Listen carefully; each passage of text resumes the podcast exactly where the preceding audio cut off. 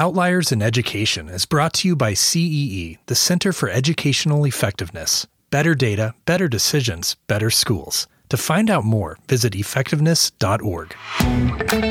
If you find yourself feeling a bit deflated and maybe even exhausted as yet another challenging year winds to a close, take heart. Today we've got just the guest to help put the wind back in your sails. Climb aboard, kick off your shoes, put on some flip flops, maybe some sunscreen. Weary educators, we are going to set sail on a journey of inspiration on today's episode of Outliers in Education. That's what we're all about in letting our kids be successful. If you want to achieve something, then surround yourself with the people you want to become. Because kids are kids in small districts, rural districts, urban, kids are kids. Hi, everyone. I'm Eric Price here with Eric Bowles from the Center for Educational Effectiveness. And we'd like to welcome you back to another episode of Outliers in Education. Now, I don't know about you, Bowles, but this has been a tough year for educators, and, and they've had stressors coming from every angle. Have you seen the same thing out there? EP, I will tell you, I was fortunate to retire in 2020 from public education.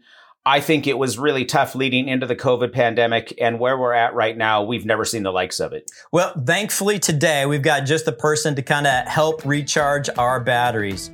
A podcaster himself, but oh so much more, Randy Russell has been providing inspiration and guidance to educators for decades. He serves as superintendent of the Freeman School District in Washington State, a position he has held for nearly a decade. Celebrated speaker, author, and coach, president of RLR Leadership and Consulting, author of The Three Ships Relationships, Leadership, and Partnership. He sits on the WASA Board of Directors and has served as its president. And just some of his awards WASA State Leadership Award, the ESD 101 Spirit of Leadership Award, University of Idaho's Award, and I love this one, the Grace Under Pressure Award from the Washington State Department of Health. Randy, I'm getting tired just listening all the stuff you've done. I don't know how you can do all this and still be on the podcast, but we are so happy you're here. Welcome to the show, Randy. Well, thank you, EP. Thank you, Bowlesy. It's great to see you guys, and what an honor to be on the podcast with you. Thank you so much. So, getting right into uh, this kind of COVID cloud that we've gone through, um, as educators now are going to be closing up this year and then moving into next year, what are some things that they could be doing in the interim to kind of get prepped for this coming year? Well, EP, I think it's really about just embracing the moment. You know, when we get to the end of the school year, you know, you've been through a full year of a lot going on. Uh, both of you mentioned that this year has been especially difficult and challenging for ed- educators, but I think just embracing the moment. There's a lot of great activities, a lot of celebrations, a lot of events, all the way from preschool up through our seniors. So it's just a reminder for all of us. Let's embrace the senior high school academic awards. Let's embrace the end of the year band and choir concerts. Let's embrace the annual you know, d- yearbook delivery and the barbecue that your high school students are able to be a part of, or the elementary talent show that your kids signed up. Cause I think that's what helps us kind of remind ourselves and, and remember why we're doing this. It's about students. It's about serving our kids. And a big part of it is, is I think we've forgotten how to celebrate hmm. Some of our students' successes. So hmm I'm hoping that that is something all of us can focus in on for the last couple of weeks of the school year and then really use that to kind of be a springboard into a great 22 23 school year. Following up on that, Randy, I, I, never had the fortitude to be a school superintendent. I think it's incredible that people like you have the courage to, to work in that position. How on earth do you accomplish everything you accomplish beyond the superintendency? Oh, that's a great question, Bowlesy. And, and I think you just have to really understand your purpose, you know, your reason why, you know, that you're going to do something, right? It could be mowing your yard. It could be going into work. It could be, you know, helping a friend. If you're really clear in your purpose, uh, and you stay focused on why you're in doing something and how it can help other people benefit, then that's what motivates me. And I love being a superintendent. You know, this is my 34th year in education, been able to wear all the hats. Thank you, EP, for the very kind introduction. Uh, and I'm as excited and as motivated today in my 34th year to really make a positive impact and influence kids, staff, families, you know, our Freeman community as I was back in my first year. And I think just having that clarity is, is, so important. And when people lose their clarity as to what their passion is and kind of what their calling is, it's when you can kind of lose your way a little bit. And I, I love what Dr. Gene Sherritt says, you know, when you lose your why, you lose your way. And I think, uh, it's a good reminder for all of us. Let's stay focused on our purpose. And that helps us give the clarity, you know, for where we're going and what we're doing. And, uh, you know, I don't sleep much at night. I think it's overrated. Uh, I, I, and I love to be busy. And, uh, as a couple of you know, uh, you know, we've, we've had some challenges, you know, here in Freeman. We've had some difficulties as, as does everybody, right? Everybody, unfortunately, if you're in education, you're going to go through some difficult, you know, things. And part of balance and being a superintendent and doing these other things is my work through of the last five years and trying to, in some small way, give back because we have been given so much in terms of support in Freeman, not just for kids and staff, you know, our, our community, but for me personally, a lot of people have reached out and went out of their way to help support me navigate the last five years. So I just want to make, uh, make sure I'm doing everything I can to help out and make as big of an impact as I can on as many people. So, Randy, I'm going to ask you to kind of um, using those 34 years of experience. And one of the things in my career that I've tried to do is uh, talk to people that have been around longer and that know more. So obviously, there's a no huge... shortage of no shortage of that. EP. exactly. That's a big group. Thank you. Uh, and so, so when we take a look at what COVID has done and really mix some things up, is there anything that maybe we needed to change in education? Uh, what's the silver lining in COVID that you see when you reflect back of where we could be going with this um, COVID kind of restart or reboot that's kind of pushed us? Yeah, it, it's a great question, EP. And I think just like you have during your whole career, and same with you, Bowlesy, you guys have always looked at things with the glass half full. And how can these challenges, these difficulties, even, even things, something like COVID, you know, how can you get better and improve? And as much as you didn't want to have COVID happen, what we did learn was that we can do things differently and we can do things better to serve kids. You know, you had to see it up front and, and personally close up to see that teachers were stretched, right? Teachers had to deliver instruction and assessment in a new way. They had to find a new way to connect with kids, especially for that time and uh, period when they weren't able to see kids every day in person. You know, students found new ways to be able to turn in assignments, work in groups. We found better ways to be able to meet and be more efficient in our meetings uh, through Zoom. And so I think there's a lot of silver linings, EP, that came out of this. And, and you would hope that the lessons that you've learned would keep you from going back to you know, what you did before, right? It, it is a new opportunity. And I think we've taken advantage of that. And I think ultimately the staff has gotten better. And I think we're serving kids better. And people really, I think, have embraced being able to be with each other in person again mm-hmm. without taking it for granted. That in itself is a silver lining to me.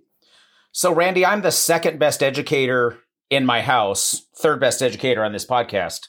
And one of the things that my wife has reflected on is that she said, as a result of having to do this, learning how to cast videos, being able to now go back in person, utilize video to kick off a lesson and provide individualized instruction to, to the Eric Bowleses and the Eric Prices of the world who, you know, may not have been focused otherwise. She said, I've never been a better instructor. When you think about that context, what are some of those key take withs as we move forward that that you've noticed in educator practice? Yeah, well, I think Bowlesy, as you've said that about your own family, I, I'm hoping I'm fifth out of six in terms of where I fall right within my own family. Having a wife as a teacher, our two oldest daughters as teacher, uh, and even uh, you know Riley, who's uh, going to be a freshman in high school, wanting to be a high school teacher. Um, we're going to have five out of the six of us in education. And what I've learned from a middle school student, a high school student, two adult educator children, and a wife who's a fantastic teacher, Bowlesy, like your bride is, is that we have got to get it better. We, we have got to do a better job of serving kids and meeting kids where they're at. And I think we had to do that during COVID. We couldn't just cash in and bring up the simple lesson plan that I had from 13 years ago that I happened to do on day 13 of the second semester. So I, I, think the fact that teachers had to get more innovative, had to integrate technology into their lessons. I think that resources look different. And I think even how students collaborated together, you know, it's ironic. You know, here we had COVID. A lot of students were learning from home, but in many communities, including Freeman, there were groups of students that were still getting together in person, right? So a teacher's doing their lesson and here's EP and Eric Bowles and the teacher thinks, well, Eric's at his house and EP's at his house, but really you two happen to be at the same kitchen table for that day in EP's family. And you happen to be at the Bowles' house the next day with three other kids. And I think it was an eye opener that we could do this different. So I think that's one example. I think another example is I think teachers had to really focus on what was important. Really talk about the standards, really talk about what I needed the kids to go uh, from that lesson with or from my class with. And there was no opportunity for frill or fluff, as I call it, because the time just didn't allow it. So I think as teachers went through that, they they finally realized I can go deeper in my relationships, my connections, my content with kids. I don't have to cover every single piece of the textbook or, you know, whatever the curriculum it is, I need to really focus in on the important pieces because I'm not going to be able to see the student every day like I have in the past. And I think that's why teachers have gotten better. I think our teachers are better than they've ever been before because they've been forced to get out of their comfort zone. Quick follow up, Randy. Wouldn't have expected uh, relationships in distance learning. What what did you see that caused you to make that observation? Yeah, what I saw was teachers going over, uh, bending over backwards, Bowlesy, to help kids be successful. Um, you know, we we laugh a little bit about it, but you know, teachers have always been on call, right? I mean, for as long as we've been in education, teachers work at night, teachers work on the weekend. A lot of people outside of education think that teachers just have all this time off. You know, they're going to trainings over the summer. They're they're working to you know improve their craft. Teachers became 7-Eleven during COVID. They, they literally like your 7-Eleven convenience store. They were on call 24 hours a day, seven days a week for that whole time. Because in order to meet the needs of kids and the way the schedule worked out, I might be connecting with EP at five o'clock on a Tuesday, even though I had them in my second period English class that day, just to the nat- because of the nature of uh, what we went through. And so that's where I just, boy, my hat just goes off to educators. I'm more impressed with educators, and I'm talking bus drivers, classified staff, para educators. You know, our nutrition services department worked for four months making lunches and delivering lunches to families at their door to make it happen, not just during the rest of that school year, but even into the summer, just to make sure that the transition was there to support kids. So you know, you don't have to go very far to convince me that I, I just, I'm in awe and, and, just have a ton of respect for educators, big time. Thanks, Randy. All right, everyone, uh, we're going to take a quick break and we'll be right back. So stick around for more with Randy Russell on outliers in education. School districts across the country are turning their focus to social emotional learning like never before. But who has the time? Now you do. Thanks to the Whole Educator Series, an online SEL training that you take at your own pace. Six modules packed with proven strategies that will make a difference right away. The training was awesome. The content was amazing. This workshop is going to make you a better educator. Taught by SEL expert Dr. Greg Benner, the Whole Educator Series delivers strategies to ease the stress on you while bringing out the best in your students. These strategies, they work. You'll be amazed at the results not only with the youth you serve, but also in your own life. He's telling us strategies that we can implement tomorrow. Absolutely a home run. Professional development at the speed of life. Check out the whole Educator Series online SEL training, available now from CEE at effectiveness.org slash workshops. That's effectiveness.org slash workshops.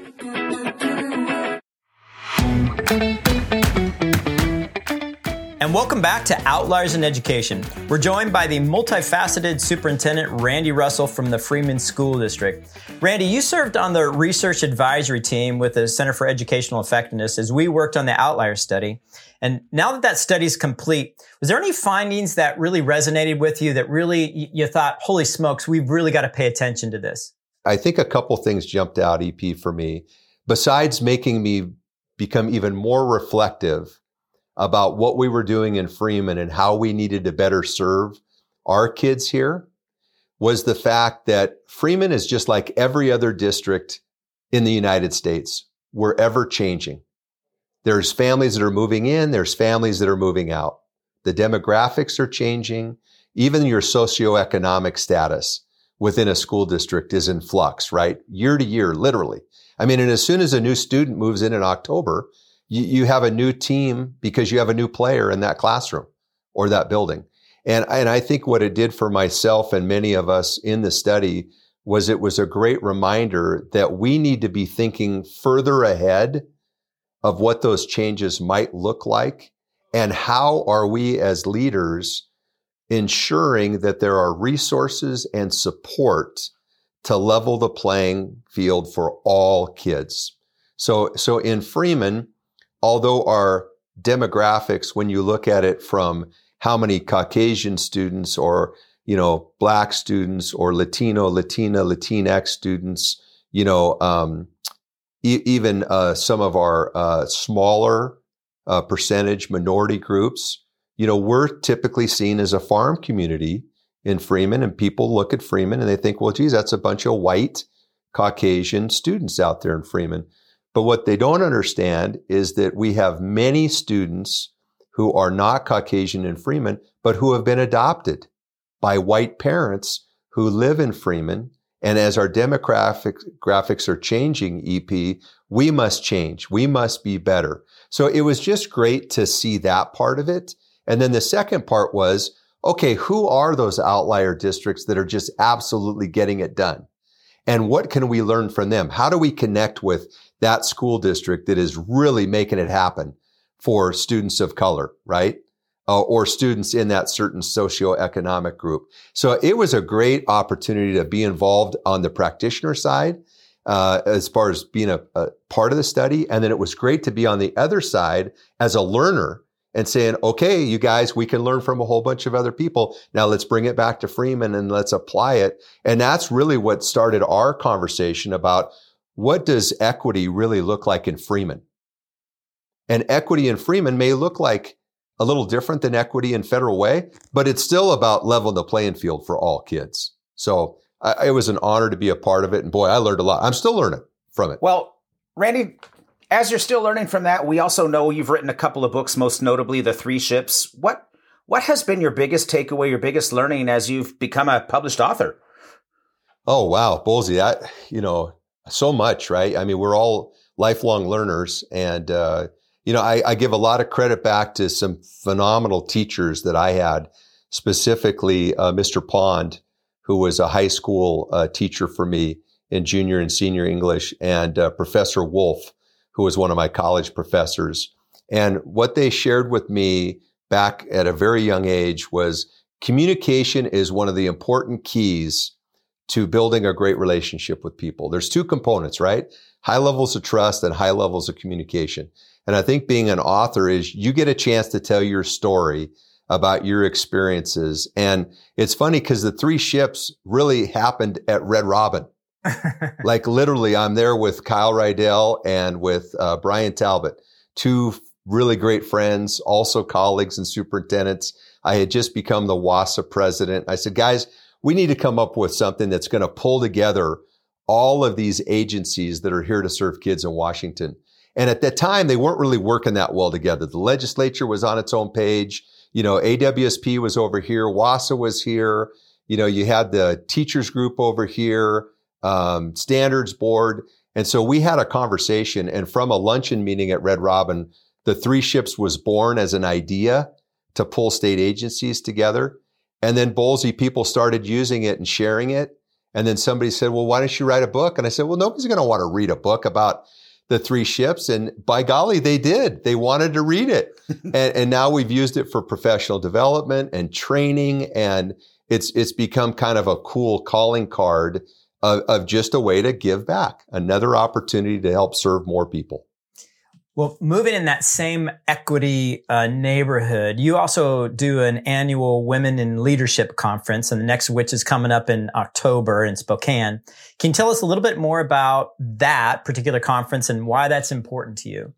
You bet, EP. Well, it, it's always been important for me to grow leaders. That, that's been a big part of my 34 years, whether I was a head coach, bringing along assistant coaches to become head coaches, or as an administrator, bringing folks along to become principals. You know, I'm really honored that we've had uh, four superintendents come out of Freeman in the last eight years that I've been here as the superintendent. And, and it go, it really goes back to the same conversation, EP, about making sure that there's a level playing field for kids.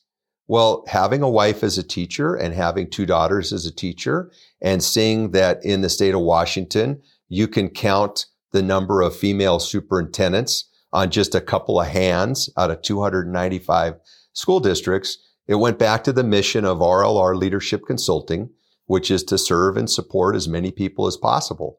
So I just started asking some female colleagues and friends of mine, what kind of training is available for women leaders? You know, what's out there that you guys, you know, like or enjoy? And there just hasn't been much offered. It's been kind of hit and miss.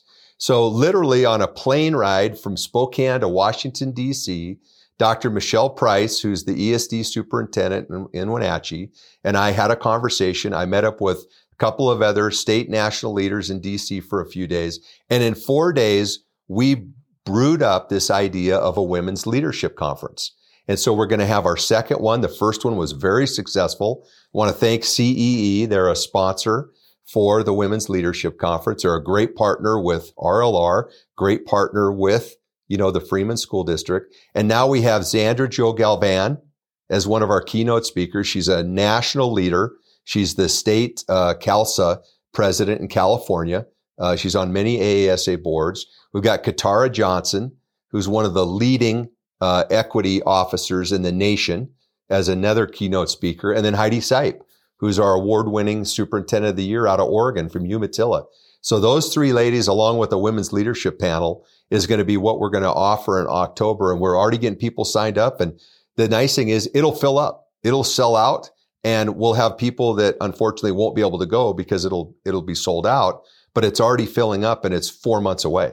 So we're excited to have that in Spokane in October with some national experts sharing their very best strategies, skills, practices with other women leaders. And it's a, it's a, it's my part, I think, EP, for me to make sure I'm doing everything I can to help identify, grow, and develop uh, the next set of women leaders. That's fantastic. Yeah, thank you. So, Randy, we know you're not done being superintendent in Freeman yet, but nobody can be a superintendent forever. Um, as, as, you hand those reins off, and we know you've got a ton of possibilities as far as what you might want to do next, what will be your most important legacy in Freeman? Wow, Bowlesy, when I saw that question, you know, I've been thinking about it literally for 24 hours and, and I, I don't even know if I'm going to have a great answer for you, but I would ho- hope that what people would say is that Randy truly cared about me, like the students, the families, the staff, you know, our community. He was genuinely invested and really cared about me as a person, as an individual.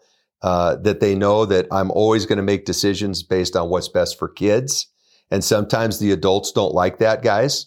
Um, but we're going to make decisions based on best on what's best for kids. And then I think the other part is just that we have been able to navigate some pretty difficult challenges here uh, in Freeman, and we've been able to make it through. You know, um, I remember back when we had the shooting uh, here, uh, the experts told us that by the end of the year, 50% of the staff would be gone. And uh, that didn't happen. Our staff hung in there until every last student graduated. Then we had some changes last year, which we needed, and it was very positive. Um, and, and I just made a commitment to also stay here and, and to see that through.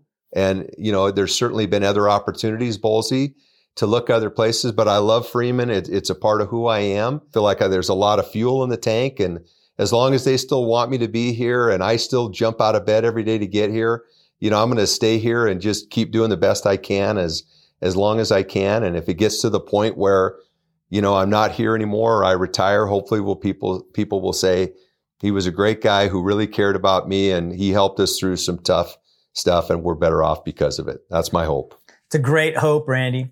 And and now we're getting to the wrap up part of the program when Bowles he gets to exemplify all of those fantastic summarization skills. Bowles, what do you got for a wrap up for us? Well, that was a lot, and it was pretty wide ranging. So, uh, at the risk of sounding incredibly eclectic here, I'm going to try to go from uh, start to finish best I can. So, we really started with, you know, how do you wrap up a tough school year? Really gosh, all school years are pretty tough when you get to the finish line of a school year. And I think, I think Randy just talking about embracing the moment. Um, and it's easy to forget about, you know, our why, why we're here, celebrating others and celebrating student success. And, and when you can stay in those moments, uh, I, I do think that's an incredibly energizing opportunity. Um, loved everything Randy had to say about purpose and focus and clarity. Uh, we heard huge, we heard a huge theme of giving back um, over and over again. Then our conversation pivoted to COVID. And what we know is crisis is the most efficient path to innovation, even though it,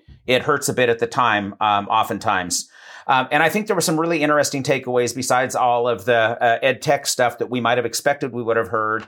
Um, the idea that kids relied on educators in this sort of 7-Eleven environment, uh, like Randy shared, that that the opportunity for kids to deepen relationships with adults uh, during COVID, even in that uh, remote environment or in remote environment for for part of the time, was was something I really didn't expect to hear, but I think an incredible takeaway. Um, I harken back to my last 115 days in education, where uh, we were doing a lot of the same thing, and I think I think the heroic work of our classified staff in particular can't be understated. Um, I was thinking about my time in Pasco where we're serving 14,000 lunches a day uh, through the summer, finding way, finding freezer space to, to make these incredible things happen, collaborating with agencies, um, bus drivers delivering food. Um, so the ability to innovate and pivot is again, I think something that we can take away. And I don't think we can understate that uh, our educators were uh, absolutely heroes and, and always have been, but particularly in the pivot. Um, and then finally, we really moved on to uh, legacy. Love what Randy had to say about the book, uh, that, uh, you know, communication and trust are the two most important things. I also learned that Randy must do his best work at Red Robin on plane rides and he never sleeps. so I want to make sure that we got that in there. And I, I, think I think the conclusion, the legacy of caring deeply for people and helping uh, a community navigate what we know is an incredibly intense challenge, unfortunately, continues to be an incredibly intense challenge in, in the United States was uh, an absolutely beautiful way to conclude, Randy. Well, thank you. Yeah, and I just think, Randy, I, I so appreciate your heart for people that I think just comes clear, just just super clear to me. Um, and it gets back to relationship. And I think in in a time of uh, political polarization that I think can affect our educational leaders, I am so encouraged to hear that just about relationship and caring for people because I think that that's just this foundation. Yeah. So is there anything that we missed or any parting thoughts, Randy, that you've got in kind of wrapping up? No, thank you, EP, and thank you, Bowlesy. And, and I would just say, you know, for the two of you and even for the listeners, you know, if I ask you who was your favorite teacher, you can name them immediately with the snap of the fingers. And if I ask you, well, tell me why, it in most cases didn't have really anything to do with math or science or English or social studies, but it was more about how they made you feel or they believed in you or they brought the best out in you or they were there for you during a challenging time in your life. And so I, I really appreciate what both of you guys said and, and EP especially around this is about relationships. It always has been and it's always going to be.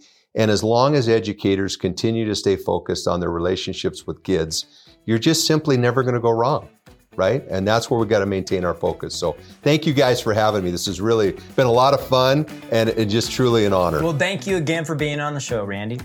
And thanks to all of you for joining us today on Outliers in Education. You can find this episode and more anywhere you listen to your favorite podcasts or visit us online at effectiveness.org.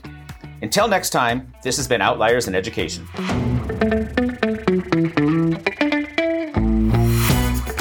Like to find out how to gather the data you need to help drive positive change in your school or district, take a moment to visit CEE, the Center for Educational Effectiveness, at effectiveness.org. Better data, better decisions, better schools. Effectiveness.org.